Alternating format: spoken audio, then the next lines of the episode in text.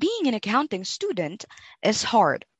Lots of readings, several exercises, overwhelming recitations, and comprehensive examinations. Mountains of books have turned to tons of PDFs and documents, but the sound of calculators stayed the same. PUP JP Manila is here to offer comfort and support to the people who are destined to experience the magic of the famous floor of PUP Manila. To listen to their stories and experiences. To share warmth, reassurance, and encouragement. From the home of the most number of CPAs in the Philippines. PUP JP Manila's podcast. The Fifth Floor. Nakikinig, nagsasalita at higit sa lahat, balanse lamang. Ngunit paalala, hindi lahat ng balanse tama. Ako, si Lynette. At ako naman, si Dustin. Nandito ang fifth floor para tumulong i-double rule ang inyong kasagutan. Asset mo? Asset ko. Palaguin natin yan. Yun, partner. Welcome back on another episode. And yes, we are one, back. Ano nga bang ating title, no? At ano ang ating topic for today? Ayan. So, ang topic natin or ang title ng ating podcast for today is Prologue, The Art of Happiness. What really makes you happy? Kasayahan pala ang ating topic for today, Lynette. Masaya ka ba? I can't answer that. No? Uh, Kasi, to be continued. uh, to be continued pa. Pero, ayun, busy season ng mga accountants ngayon at busy season ko din as an accounting student. So, happiness is very rare in this season kasi sobrang busy. Pero mm-hmm. ayun, speaking of career and happiness, may movie that comes into mind sa akin for ano that. Yun? Yung The Pursuit of Happiness. Familiar ka ba doon? Ah, oo, napanood ko na din yun. Ang ganda nun. One of my favorite movies. Oo, grabe. Ano, ano, yung, ano yung nakuha mo sa movie na yun? Eh, there, there's one remarkable quote na ano eh, na sobrang na ano ako na na-touch ako kasi grabe sa movie na kitang-kita kung gaano sila alam mo yun, naging salat sila sa buhay eh. So, yeah, yeah. seeing that kind of situation makes you wonder, ano ba yung happiness doon. When you're so lacking, ano na ba yung magiging happiness mo? And yung quote ni Will Smith doon is, this part of my life, this part right here, this is called happiness. Kasi yun yung moment, no, na-realize niya na, okay, ito yung kasiyahan, no? Yes, and I remember din yung ano quote na to. I think this is the part wherein pa-end na to ng movie. Uh, wherein nakuha niya na yung job that he's been working so hard for. 'Di ba? From losing almost everything that he had from having almost nothing to eat, nowhere to sleep. Suddenly, there's hope again. Meron na naman siyang something to hold on to. So, kaya sobrang saya niya. Sabi niya, this is called happiness. Yun na yung tinuro niyang kasiyahan sa buhay niya.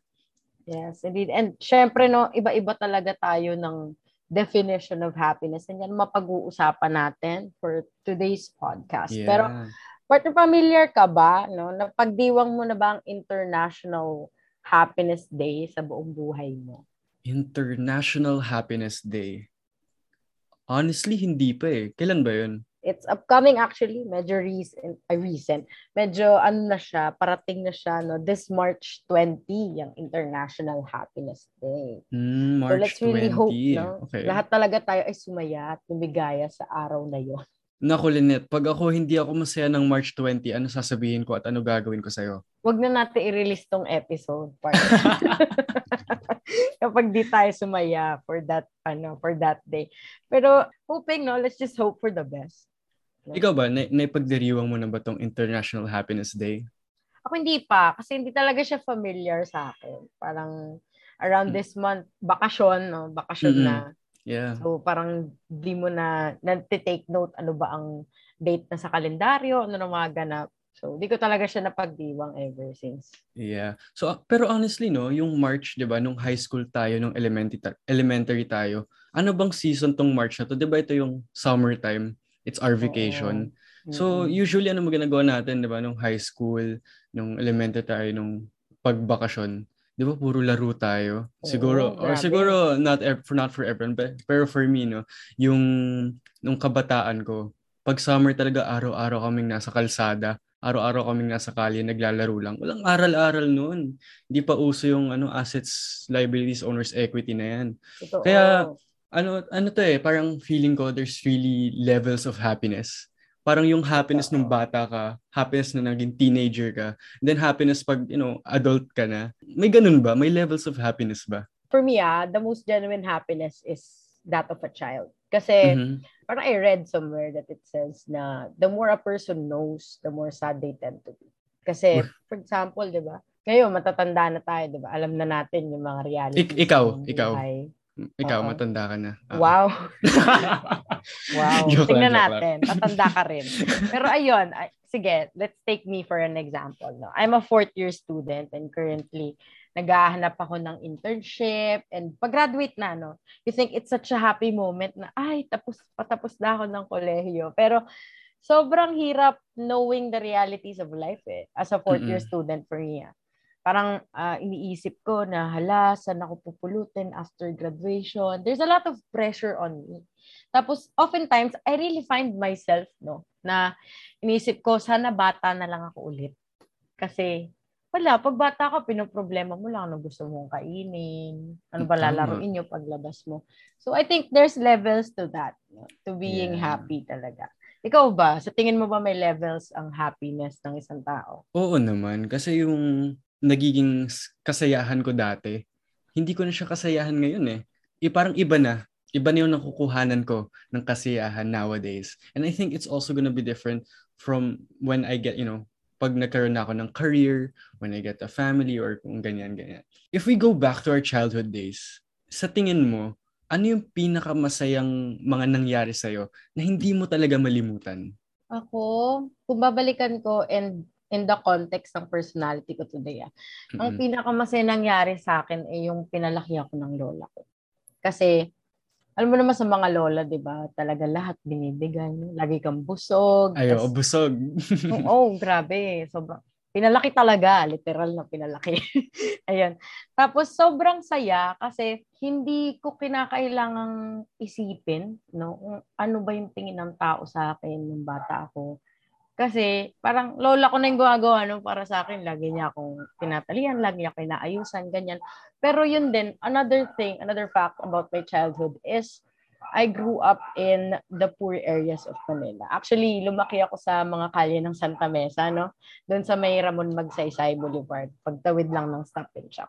Tapos, yung mga nakakalaro ko noon, mga informal settlers sila, you know, it was an experience na looking back today, no, it, it was the happiest thing for me kasi hindi ko kinakailangan isipin na dapat maayos yung itsura ko, dapat, basta kasi ngayon, di ba, pa-professional na ako eh. So, ano, laging kailangan put together, ganyan. Pero nung kabataan ko na yun, no, uh, playing with those uh, from the slums, it's both, ano, parang it's both a hum- humbling experience and also one that's very peaceful for me. Kasi, alam mo yun, you can just be yourself without trying nung bata nung bata ako. And ayun, you don't have to strive for perfection. No? Everything is just spontaneous and genuine. So, that's really the happiest moment for me.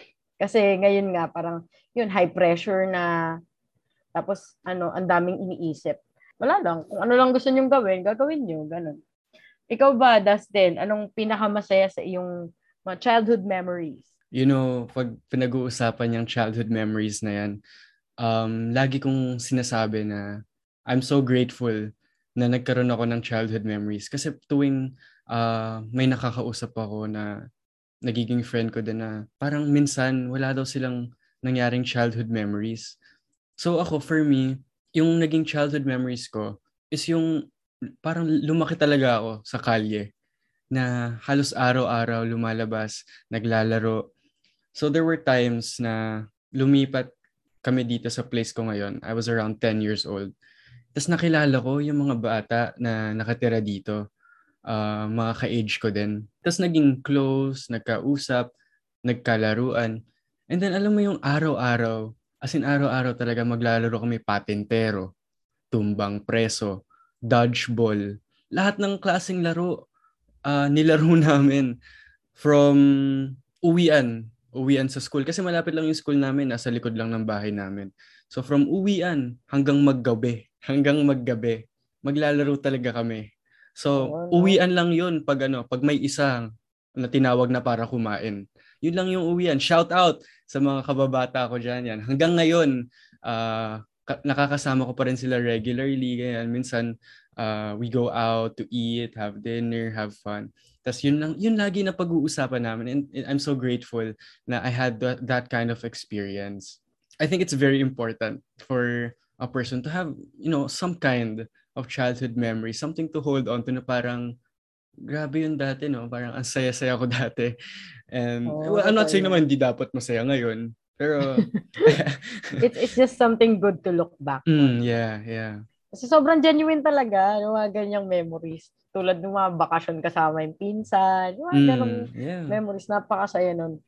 Pero ayun, um, since nabalikan natin, no, nakapag-ungkatan na tayo ng past no, Yun. for today's video. So ano naman tayo, forward-looking naman tayo. Since, you know, we're growing people, no? we're growing Mhm. individuals, and sinabi mo nga na nagbabago kung ano yung kinasasaya natin noon sa ngayon. So, nag-iiba siya, di ba? Pero, syempre, hindi naman natin may iwasan na titignan din natin ano ba yung kinasasaya ng iba. Yeah, yeah. Diba? Lagi yan. Ah, Pag sa barkada, di ba? Parang, uy, si ganito daw, may narating ng ganyan, ganyan. Ang next question, ah minsan na ba naging balakid sa yung kasayahan yung mga nakapaligid sa Hmm, minsan na bang naging balakid ang kasayahan? Honestly, I think dapat ikaw muna mag magsagot niyan. Okay lang ba, Lynette? Ah, sure. sure. Oh, sige, ikaw muna. Ikaw muna. Na, ano muna ako? Wait lang. Wala akong maisip na sagot eh. Next question muna. Hindi, ikaw muna, ikaw muna. Hindi lang minsan, actually. Maraming ano, maraming Mm. beses na naging balakid sa kasayahan ko yung ano, mga tao nakapaligid sa akin kasi uh, I'm someone who's actually went through a lot in my life, no? Um as a child, I actually went through abuse. And then growing up, I got bullied a lot kasi I was someone uh, of color and then uh, of color meaning Asian and also maitim din akong bata back then. Tapos uh, my hair was very curly back then. So alam mo yun, dati it was an offense to not be of the beauty standards.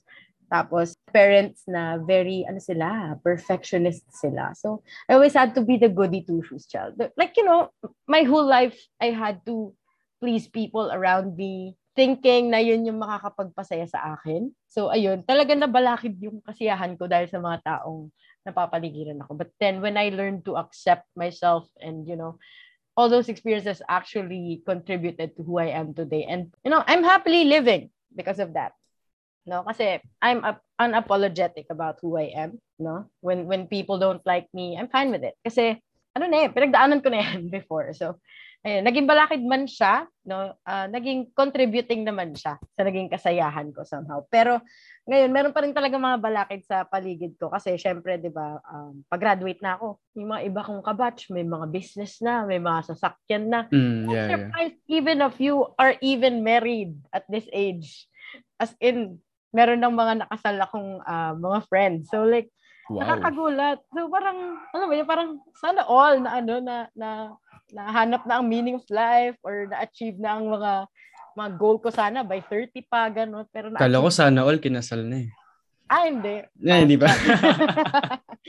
Pero ayun, um, there's really a lot no, of instances. In every stage of my life, I admit, marami naging balakid sa kasayahan ko because of the people around me. Because, yun nga, um, it's all about the experiences I went through. No? I end up comparing kung ano ba yung naranasan nila. Kasi I've, I've seen people who grew up um, who grew up in loving families and all that. And all those were not experienced by me. No?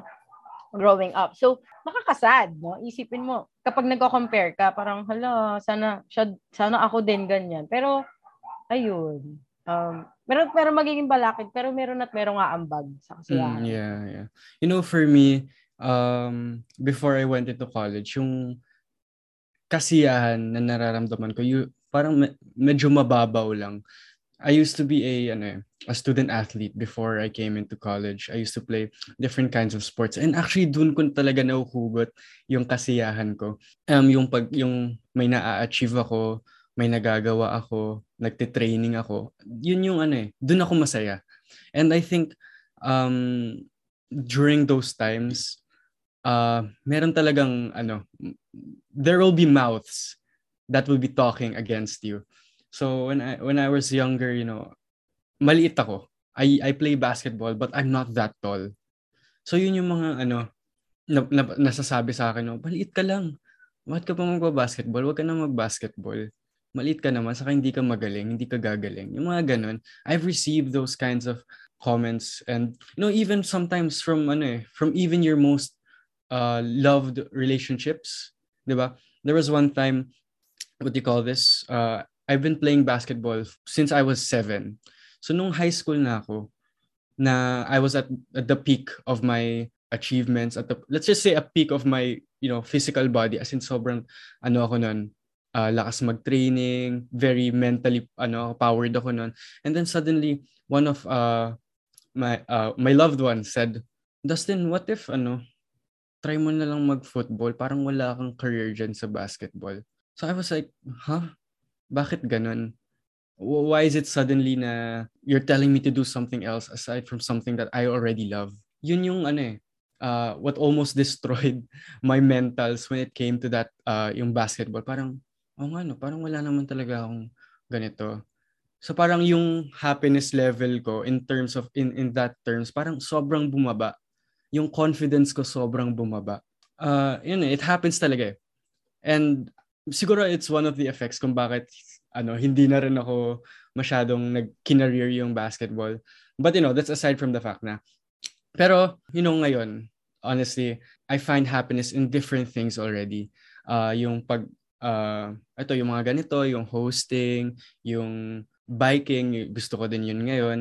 Uh, and many other different things. I find happiness in many different things.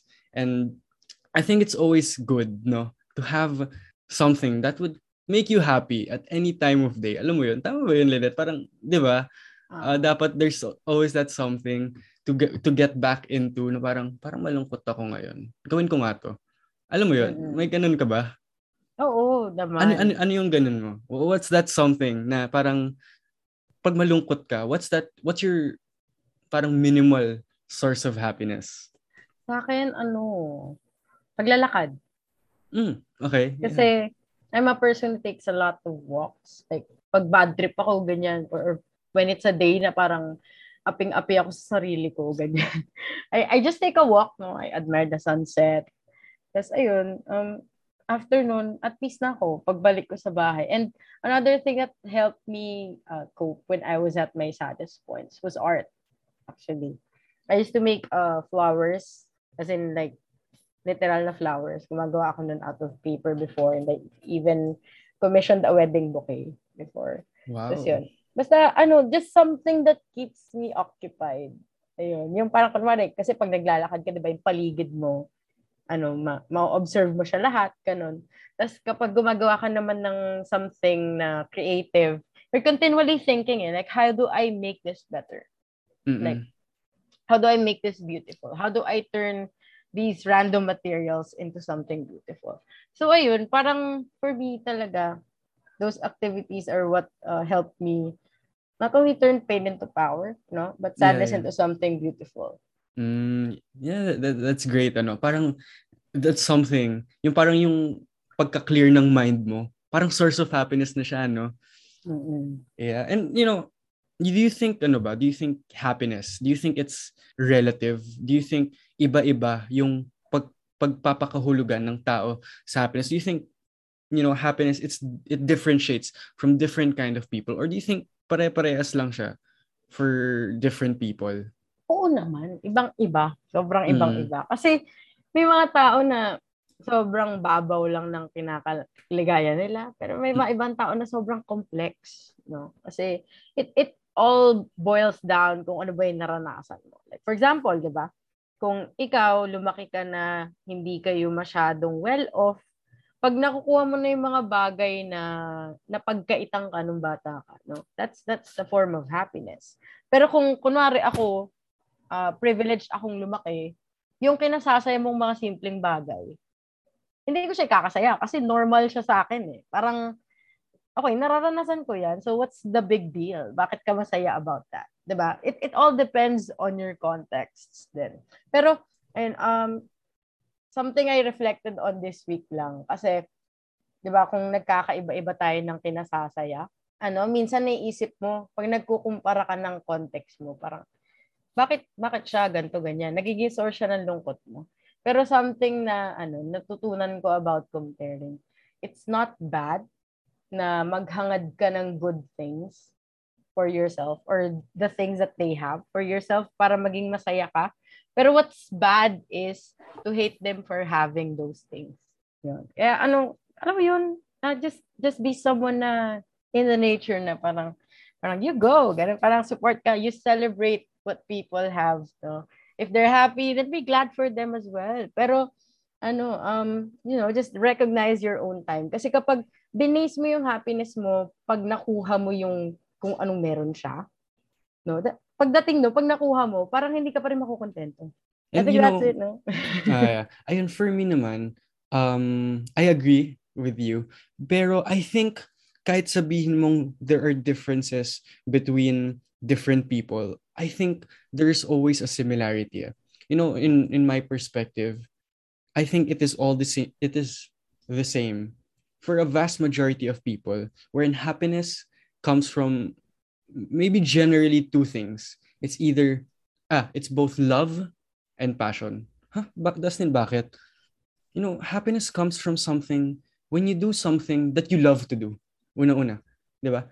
Parang pag mahal mo ginagawa mo, masaya ka. And pag yung ginagawa mo is your, something you're passionate about, dun, dun din, dun yung parang masayang masaya ka. Kahit maliit na bagay lang. Yung tipong uh, makapag, di ba, yung parang sabi mo, makapag-create ka lang ng, for example, for artist, makapag-create ka lang ng drawing, makita mo lang yung sense of improvement mo sa pagdo-drawing, parang masaya ka na dun, di ba? Or um, in the perspective of, uh, what what's this, a, a gamer, let's say, uh, uso ngayon yung gaming eh, parang makita mo lang nagka-climb ka ng rank or um, ang gumagaling ka na sa paglaro, parang masaya ka na sa mga ganun. Kahit maliliit na bagay lang. Kasi mahal mo yung ginagawa mo, gusto mo yun eh. And you know, uh, from my example kanina, let's take two, two, two different people. Okay? Let's say, isang athlete and isang jowa ng athlete. Okay? Let's say, ganun lang. Example lang. Itong si athlete, masaya to pag naglalaro to. Pero hindi yan masaya pag nakaupo yan. Kasi gusto niya maglaro eh. He wants to be on that court playing for his team. 'Di ba? But on the other hand, si Jowa, saan siya masaya? Sa pag-cheer. Nakaupo, nag-cheer. Doon siya masaya. eh. Love and passion. It's so, di ba? Kahit magkaiba sila ng landas, parang even if they're different people, they're both happy. Kasi you have the two things na you love what you're doing and you're passionate about what you do. Di ba? Yeah. Agree ka ba sa akin doon? Oo naman. Uh, kasi it, it just depends on context to context. Kasi Mm. for me din, ano, um, may ganyan din akong situation kasi I was put in a leadership position and then I thought na parang, as someone kasi, I used to think na I should be dominant in situations. So, nung napunta ako sa leadership position na yun, parang I was expecting myself to be happy. Na parang, ay, okay, this is it. Ito na yung ano, ito na yung rurok ng career. Wow, career! Pero ayun, parang, nung nandun na ako, na-realize ko na parang, bakit ako napapagod? Ganyan. Bakit hindi ako makapag-isip ng tama? Tapos, I stepped down from that position. No? I, I resigned from that position. And then, uh, I, I opted for another position na, ano lang, um, ako yung napa, hindi naman sa nauutusan, pero ako yung subordinate.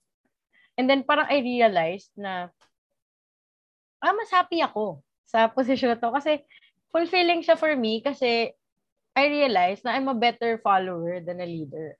Ayun, So happy to serve. Oo, yes. One, two, three, happy to serve indeed, no? Hindi po kami nag-endorse, no? Nasabi lang po namin yung happy to serve. Tapos, ayun din, um, I, I really enjoy the small tasks, no? Like, ito, itong hosting. Ayan, dun din ako na-build as a follower. Kasi, syempre, part ka ng team, eh. Pag host ka, di ba? Hindi na, though, pag host ka, syempre, ikaw yung nagbubuhat ng event or ikaw yung nag-direct ng flow. But still, you're still under someone. So, um, kailangan mo i-consider ano ba yung gusto nilang mangyari, ganun. And I really find happiness in that. I, I get that satisfaction na, wow, I'm helping out someone. Ganun. So yun, really, relate din naman ako sa example mo, though parang sabi mo na contradicting yung statements natin. Pero yun, depending talaga sa context. Mm-mm. It applies. It really applies. So, ayun. There's another question. Ayan, sige. So, ang tanong dito, nakasalalay ba ang kasiyahan mo sa iyong sarili o nakadepende ito sa ibang tao? So, do I answer this one first or ikaw muna? Sige, ako muna. You know, um, honestly, ah, kahit sabihin natin na yung kasiyahan ko galing to sa sarili ko. Pero honestly, most of the time, those are lies eh. Kasi we as a people person, we tend to really accept opinions from other people.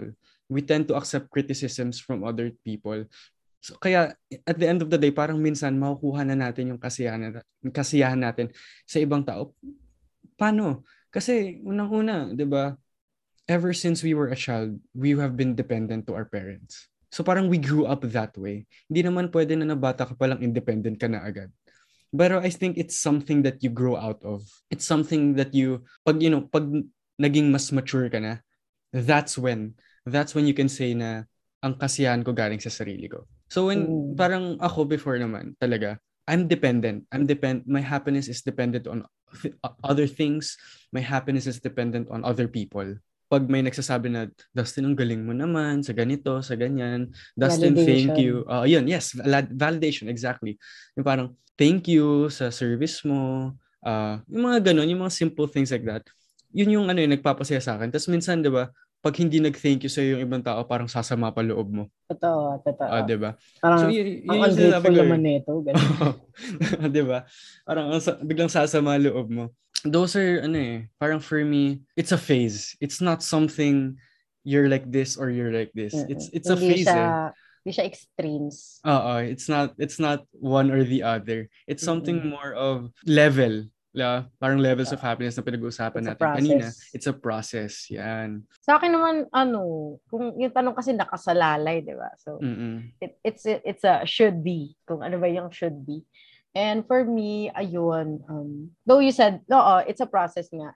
Ah, pero um for me I think your happiness should start from yourself talaga. Definitely, yes. parang kasi 'di ba sabi mo parang along the way dun ka din naman papunta. So ayun I'm just affirming that no na yun din agree din ako doon na dapat talaga sa sarili mo nakadepende. Kasi was that quote parang you can't pour from an empty cup so like Mm. kung hindi ka masaya in yourself why would you expect other people to fill you up Mm-mm. that's that's your own journey eh na punuin mo yung sarili mo before you can pour out to people though syempre meron naman bang ano depende rin naman sa happiness no kasi depende sa hormones na meron ka sa katawan mo kasi may ser- may serotonin oxytocin dopamine there's Wow, different science. levels eh wow syempre I learned that a lot no so, uh, advocating for mental health as well Mm-mm. meron kasing hormone na for um, parang fleeting lang siya na happiness, like temporary happiness siya, and meron for long term. For me, to in order to have long term happiness, you have to be able to uh, be independent, no, to sustain that happiness. Kasi kapag yung mga temporary, yun nga, may external sources siya. So like, you know, validation from people. Hindi naman yung pag binalidate ka, di ba? Parang, uy, ang ganda mo, ganyan. Feeling mo na maganda ka habang buhay, di ba? So, ayun. ano siya, temporary lang. So, ayun, um, always, always build yourself as a foundation of everything talaga. Para, alam mo yun, mawala man yung mga external sources mo ng happiness, no? At least, you can function, no? You can roll by yourself. Ganun. You enjoy your own company. Ayan. Yeah. So speaking of ano, being able to sustain happiness ano, uh, it's very hard to keep yourselves to keep ourselves happy ngayon pandemic or the past few years. Uh, Totoo. may advice ka ba kung paano mapanatili ang pagiging masaya? What's keeping me happy in sa pandemic ah, is Mm-mm. just to go for whatever I want to do. Pero Ah. syempre dapat, syempre, consider mo pa rin yung factors ng context mo, di ba? Dapat, Mm. kung, kung magiging happy ka, or you're doing what you want, make sure you're not harming anyone. Syempre, di ba? Don't, don't be happy at the compromise of someone else's happiness. Like, just, just don't do that. Just be a decent person kapag ano, pag ipupursue mo yung happiness mo. ano, parang, though sabi naman nila, it, it, you have to be selfish sometimes, pero, alam mo yun, it's, it's better to opt for a win-win situation kaysa sa magko-compromise ang isa sa isa. Yun, ang advice ko lang, just really go for what you want to do, no? Kasi I really saw a lot of people, no, sa journey ko sa college, na hindi sila happy kasi hindi talaga nila gusto yung ginagawa nila. Tapos there's really lots of holding back going on sa kanila. For example, ako, I'm someone who cut my hair so short despite the advice sa mga salon na huwag mong paiksiin yung buhok mo kasi cold ka, ganyan-ganyan. You know, hindi ko ina i-dictate ng iba kung ano ba yung mm. ikasasaya ko. So, I just went for what I wanted to do. This pandemic. Kasi, isipin mo, kunwari, nagpaiksi ako. Kung pangit yung kinalabasan, di ko naman kailangan magpakita sa mga tao. So, di ba, at least, naging happy ka for a while na nagawa mo yung gusto mong gawin. Ayun. Tapos, um, another thing, to sustain your happiness, kasi puro tayo social media, di ba? Mm-mm don't use that as a basis no tama, to assess tama your yun. life yeah. to assess your life kasi ang ilalagay mo lang sa social media highlights lang syempre di ko naman maglalagay doon ng kunwari picture ng basura nyo, di ba? Hindi ko naman maglalagay doon. Ilalagay mo doon yung aesthetic, di ba? Yung term nila, cloud chasing lang. Ganun. Yeah. so, you know, don't use that as uh, as a basis to assess ano na ba yung progress mo sa life mo. Kasi, oo, there's a lot of people who document yung mga fitness journey, mga breakthroughs nila sa buhay, no? Pero that does not mean na kung kunwari wala kang ma-post, no? That does not mean your life is not progressing. Kaya, you celebrate your small and don't always make it a point na kailangan pinopost mo siya sa social media. Kasi, I mean, there's life outside your screen. yeah, that's true. Oo, yun nga, di ba, validation ang makukuha mo sa social media. And validation is just something that's so temporary. Temporary, yeah. Sobrang temporary niya. So, pag nawala siya, saka pupulutin, no? So, ayun, like, build your life outside social mm-hmm. media and stop comparing your life based on what you see sa social media. Yun lang naman yung ma-advise ko. Ikaw ba? Yeah, that's true. Ano? Yung sinabi mo na, Kung don't depend basis. your happiness you're on uh, other people. Dapat talaga, yung, yung sa sarili lang, yung what you love to do, what, what mm-hmm. you want to do. Diba? You know, for me, um, when the pandemic started, I had no idea what to do. Kasi yung my sources of happiness usually kasi is ano, being with friends, being with mm. other people. Uh, very ano, very people person. I like being with other people. And nung nag-pandemic, when I was not able to do that, it was very Wala. mentally draining. Oh, isolation Ayun. kasi. Oo, exactly. Kaya yung tinanay kong gawin is trying new things. So I tried reading books. I tried learning something else.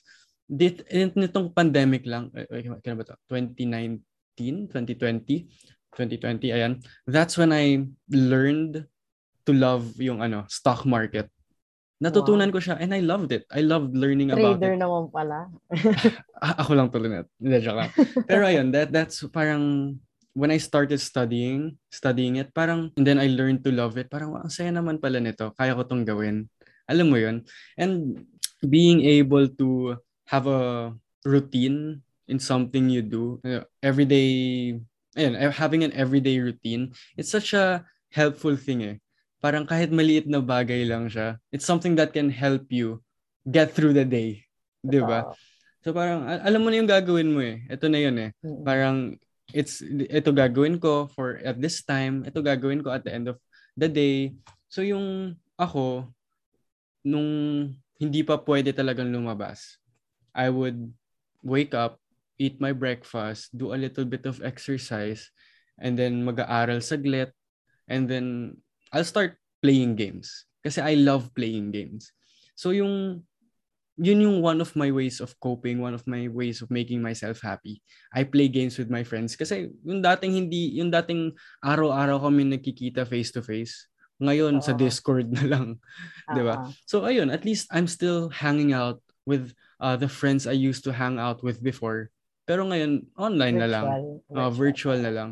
At least nakakasama ko pa rin sila, nakakausap ko rin sila kahit papano. Diba? Oo, so, iba rin kasi yung dala niyang emotional support. I mean, mm-hmm. stud, kahit study call lang, uh, uh, feeling mo ano, may support naman na hindi ka nalulungkot na nag-aaral ka mag-isa. Tapos, yes. ayun, na, na, I can relate, no? Yung, yung hirap ng transition kasi, kunwari, pag face-to-face, yung mga decision mo sa buhay nakadepende sa anong gusto ng mga kaibigan mo, kung saan kayo kakain, saan kayo pupunta. Di ba? Ang hirap ng ganun. Tapos, nawala yun in one swipe na parang, Mm-mm. mag-isa ka na lang, tapos, anong gagawin ko today? Ganun. Kaya, ay, indeed, relate talaga, relate. Yeah, yeah. Pero Ito. yun, oh, sige, sige, go ahead. Ayan. Next question tayo. May mga bagay bang sa tingin mo ay kulang sa iyo para masabi mong masaya ka? Wow, ang lalim naman nun. Oo nga, medyo malalim nga yun. Parang di ako nakatulog sa pag-isip anong kulang sa akin. Hoy! Pero ayun, may mga bagay bang sa tingin mo ay kulang sa'yo? Kasi for me ah, lagit-lagi may magkukulang sa isang tao. Yeah, oo nga, tama. Kasi yung sabi nila, you can't have it all. Tsaka, Mm-mm. 'di ba, parang yung kanina pa natin na-emphasize na happiness is a process, pero hindi siya ano, hindi siya parang something na you achieve na parang, kunwari, ay, masaya na ako. Tapos yun na yun. 'Di ba? Kasi nga, nagbabago kung anong kinasasaya mo. For me, may kulang pa din. Kasi there's really lots of things that I have to work on sa sarili ko. Yung there's really lots of things that still send me to the big sad kapag naaalala ko. And there's still a lot of things no na hindi lang work on no there's still a lot of things I have to heal from so Yes. feel ko talaga mahaba-haba pa ito no hindi ko pa maaano hindi ko pa masasabi na kumpleto na ako no masaya na ako pero in the meantime no masasabi ko naman eh one thing's for sure kontento ako kung nasan ako ngayon Yeah, and that's totally fine, ano? Having your own clock. Diba? Yun nga sabi nila, Yes, everyone your has own their own pace. clock, your own pace, your own time. And for, you know, for me naman, yung kulang sa akin, honestly, nasabi ko din to sa iba, no? Yung kulang sa akin, the lack, okay? the lack of improvement. Parang Mm. I always, ako kasi I always seek to improve in the things that I do. Kaya tuwing may ginagawa ko, I research. I ask people, how can I be better at this? Paano ba to? Paano ba yung ganyan? Kasi, ewan ko, improving is something that I like to do. yes I think I think that applies naman for uh, most or many people na gusto talaga nila mag-improve. And that's for me. Feeling ko, eh, lalo na, lalo na nung pandemic talaga, parang I feel like I lacked improvement in the many things that I used to do. You know, uh, napigil ako sa pag, ano, yung dating student athlete ako, naging athlete, ay, naging student na lang. Ayan. So, parang nawala talaga yung uh, improvement ko in that certain uh, aspect. Even sa academics, minsan, naglalak, I, I lack improvement kasi hirap tayo sa online setting eh. Hirap talaga tayo sa um, professors natin na binibigay lang yung sagot, ganyan. The way of learning that I was used to in face-to-face, Mm-mm. it was hard for me to cope up. Kaya yung improvement of my knowledge, improvement of my learning, it wasn't as good as it was before. Kaya feeling ko yung lack of improvement ko, yun talaga yung kulang pa para maging mas masaya, mas masaya pa ako. Gets mo ba? yun? Gets mo ba sinabi ko? Medyo Oo magulo. okay, uh, gets ko naman, gets ko naman. Kasi kahit naman sabihin mo hindi natin gusto ang improvement, kailangan at kailangan mo siyang gawin. So, ano, pero iba din talaga kasi yung satisfaction no, when you see your progress kung saan ka na nakarating from where you were before. Kaya, ayun, uh, I totally, ano, I totally agree with you on that one, no? Na, ayun, kung if there's one thing na lagit-laging magkukulang sa ating lahat, eh, yun ay ang improvement talaga. Kasi kailangan at kailangan natin siyang i-pursue. No? It's a lifelong it's a lifelong pursuit no? Mm-mm, for yeah. us to be happy. Parang component lang siya ng something that brings us happiness. Pero really, you have to pursue that. Pero yun, since kanina pa tayo pasikot-sikot, no? Kung saan, Mm. saan, saan aspeto ng happiness, no? Sa mindset mo, mindset ba? Mindset. Mindset ba? Mindset. Tama. Sige, sige, sige. Ano ba yung Ayan. mindset natin? ano ba dapat ang happiness? Pinapangarap ba dapat to o ginagawang goal? Is it a goal or a dream? You know what? That's a that's a really good question. Pero you cannot answer this. Bakit? Kasi it's both. Happiness is it's it's really both. You you need a dream and you need a goal to be happy. 'Di ba parang when we were younger, pag sabing what is your dream? You think of something that would make you happy. 'Di ba? Um ano ba yung dream natin no? I want to be a firefighter, mga ganun. Pero is it necessarily a goal?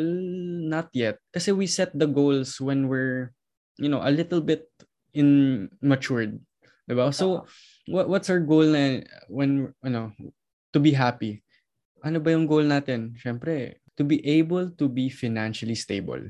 Ganun. Diba? So, I think you cannot um, separate the two, yung goal and dream in, in the context of happiness. I think it's really two in one. It's a package. I, I totally agree with you on that one, no? na bundle deal siya. Hindi mo siya kailangan paghiwalayin eh. Kasi, Buy one, take one. Oo, ganun. uh, for me din, no, just to add to that, sa goals tsaka sa dreams, kahit in a personal context, ah, um, kailangan, ano eh, it, it really goes hand in hand. Kasi for example, pag goal, diba isipin mo, kailangan mo maging like super driven, kailangan mo mini-measure mo yung progress mo, ganyan. Pero dreaming is something na ano eh, it's it's a matter of hope. No? Yeah, yeah, ayun, yeah. Eh, not all days naman na driven ka na, ay, ito yung goal ko, ito, i-achieve ko to, kasi ikakasaya ko to. It's not all days na you wake up, no, sa umaga na parang sobrang motivated ka and all. And yet, parang, on days like that, you, you have to look kung ano ba yung mga pangarap mo. Kasi dreams are what, you know, they, they keep you hopeful eh. That's what your inner child wants. Diba? Yeah, yeah. Yun nga, sabi mo, nung bata ka, di ba, ang dali-daling mangarap kasi True. hindi mo, ano, hindi mo alam yung mga realidad ng buhay, no? So, parang, ay, gusto ko mag-doktor. Tapos, paglaki mo, marirealize mo, ilang taon ang kailangan mong gugulin para maging doktor. Pero, you know, it, it can still be a goal. Pero kailangan mo na i ano, kailangan mo na i i-consider lahat ng factors, ganyan. Pero yun, in the context of happiness pa rin, no? Ano rin eh, talagang both siya, both din siya for me, no? Hindi siya mapaghihiwalay kasi may mga tao na meaning of life sa kanila eh, hanapin ang kasiyahan nila sa buhay. Mga tao na ang saya nila eh kung marami silang na-achieve, no? Kung humaba yung pangalan nila hanggang kabilang page, sa dami ng title nila. Ayun, ano din, uh, it's, it really goes hand in hand for me. Talagang hindi mo siya mapag-iwalay. And depende rin sa context mo kasi, mm. you know, sometimes you have to live in the moment. Sometimes you have to accept no, the fact na you're not happy at that moment. It just depends. Yeah, Pero and what I, I, matters, mm. ah, sige, sige. Sige, tuloy mo, tuloy mo. Sorry. is you just keep going, no? Kasi goals and dreams, no? They're made up of just life in general. Kung kung di ka pa naman tapos mabuhay, 'di ba? Why not go for happiness anywhere you go? Yeah, and you know, I f- yung gusto ko lang i-add, pag sinabi kasi nating dream, it's that yung yun yung lifelong um na Oh, like that's the, like the lifelong goal, long diba? term. long-term goal. Pero pag sinabi nating goal, it's that it's that step by step ano eh na tinitignan natin like for example, what's the dream? 'Di ba? Usually yun yung tanong eh, 'di ba? Um tatanungin ka, Dustin, Lynette, what's the dream here? Yung mga ano eh, AGT questions, America's Got Talent. What's the dream here? Mm. Hindi tinatanong what's the goal. Kasi dream, it's the lifelong. It's it's what we look forward in the far the farthest. So for example, what's the dream here? I want to go to Mars. But first, what is the goal? The goal is to learn about what is Mars. To learn how to become an astronaut. 'Di ba? It's that step by step process na ito muna goal ko. After this, I will change my goal. I will yung parang magle-level up yung goal mo every time Parang- you reach that goal. Goals are the stepping stones Oo, towards that. yun. Kumbaga, the dream is just the vision. Mm-mm. So parang ladder siya, no? It's a ladder. The goal is to climb that ladder one by one. But the dream is to get up there. Kasi the fulfillment is in the dream. No? Yun nga, yung, parang sinabi ko din kanina, magkakaiba yung tipo ng happiness na ma-achieve mo from different things. Merong mga temporary, merong mga talagang madadama mo yung meaning of life dun sa Mm. happiness na yun. So, yun nga, pag na-achieve mo yung goals mo, short term man yan, long term, di ba? It's material. So, talagang temporary lang yung happiness na madadala niya sa'yo. Pero there's more to it after that goal. Pero pag dream naman, di ba, parang, sorry, pangarap mo dating, ano, maging CPA. Pag naging CPA ka, you know, it it becomes meaningful eh. Kasi you get to do what you wanted to do. No? You, you really have worked hard for that. And it's a different kind of satisfying eh. Kapag nandun Mm. ka na talaga. So yun, for me, talaga, hindi mo nga naman makukulong sa iisa, no? Kung goal ba o dream. Yeah. Happy. Yes, and Yun, you know grabe. what? Mm-mm. Napaganda na naging discussion natin ngayon. Yeah, very ano. Uh, honestly, this might just be one of my favorite episodes so far. Uh, ano. I loved talking about uh, happiness. No, it's such a it's such a vast topic that uh, very applicable to everyone. because everyone at least once have experienced this, and not not everyone as of now is experiencing this. So uh, I think that's the dream to be happy, diba? Yes. and we have our goals to um reach that dream. Tama ba 'yun? 'Di? Yes, I totally agree, no? The dream is to be happy indeed. Kasi hindi nga natin nararanasan siya all times, no? But we do get our satisfaction from our achieve, achieving our goals. Hindi mo tayo pare-pareho ng pangarap, pero nagsa-circle back siya into one general agenda, which is yung sumaya ka no, sa buhay mo. Ano ba nagpapasaya sa'yo at the end of the day? Ano ba yung uuwi kang nakangiti? And actually, no, sobrang happy ko din talaga with this episode. Kasi, honestly, I've been having a rough week. Like, Mm-mm. I've been crying for three days straight. Tapos, Iyak reveal. wala. Ganun. Pero yun, sobrang happy lang na, you know, you talk about something and then somehow you feel it. after Mm-mm. talking Yeah, about that's it. true. Yun. Sobrang happy ko lang sa episode na to. At indeed, no, kakasabi ko lang, no, na ang lungkot-lungkot ko this week. Pero iba't ibang damdamin ang nakapinta nga sa muka ng mga tao. At maaring kasiyahan o maari rin namang iba ang pinupunto. Kaya sa bawat paghinga, mabuting piliin natin ang maging masaya. Dahil sarili ang magpapasya kung ano ang nais nating madama. O si Lynette. At ako naman si Dustin, Nandito ang fifth floor upang ipaalala. na sa isang ngiti, libo-libong problema ang napapawi. Yan. Maraming salamat sa pakikinig sa aming episode. Yes, Para maging thank you so updated. much. Sa iba pa naming post, huwag kalimutang i-like at i-follow ang ating social media accounts. PUPJP Manila on Facebook at PUPJP Manila on Instagram and PUP underscore JP MNL on Twitter. At para sa mga gustong magbahagi ng kanilang mga kasagutan para sa susunod na podcast tanungan, click on the link provided. Give us your best answer for a chance to have your answer featured and win exciting prizes. That's right, guys. Keep updated on our post para mahanap nyo kung saan nga ba pipindutin ang link provided dahil definitely hindi mo mahanap ang link habang nakikinig ka ng podcast na ito. So stay tuned and see you on our next episodes. Goodbye, guys.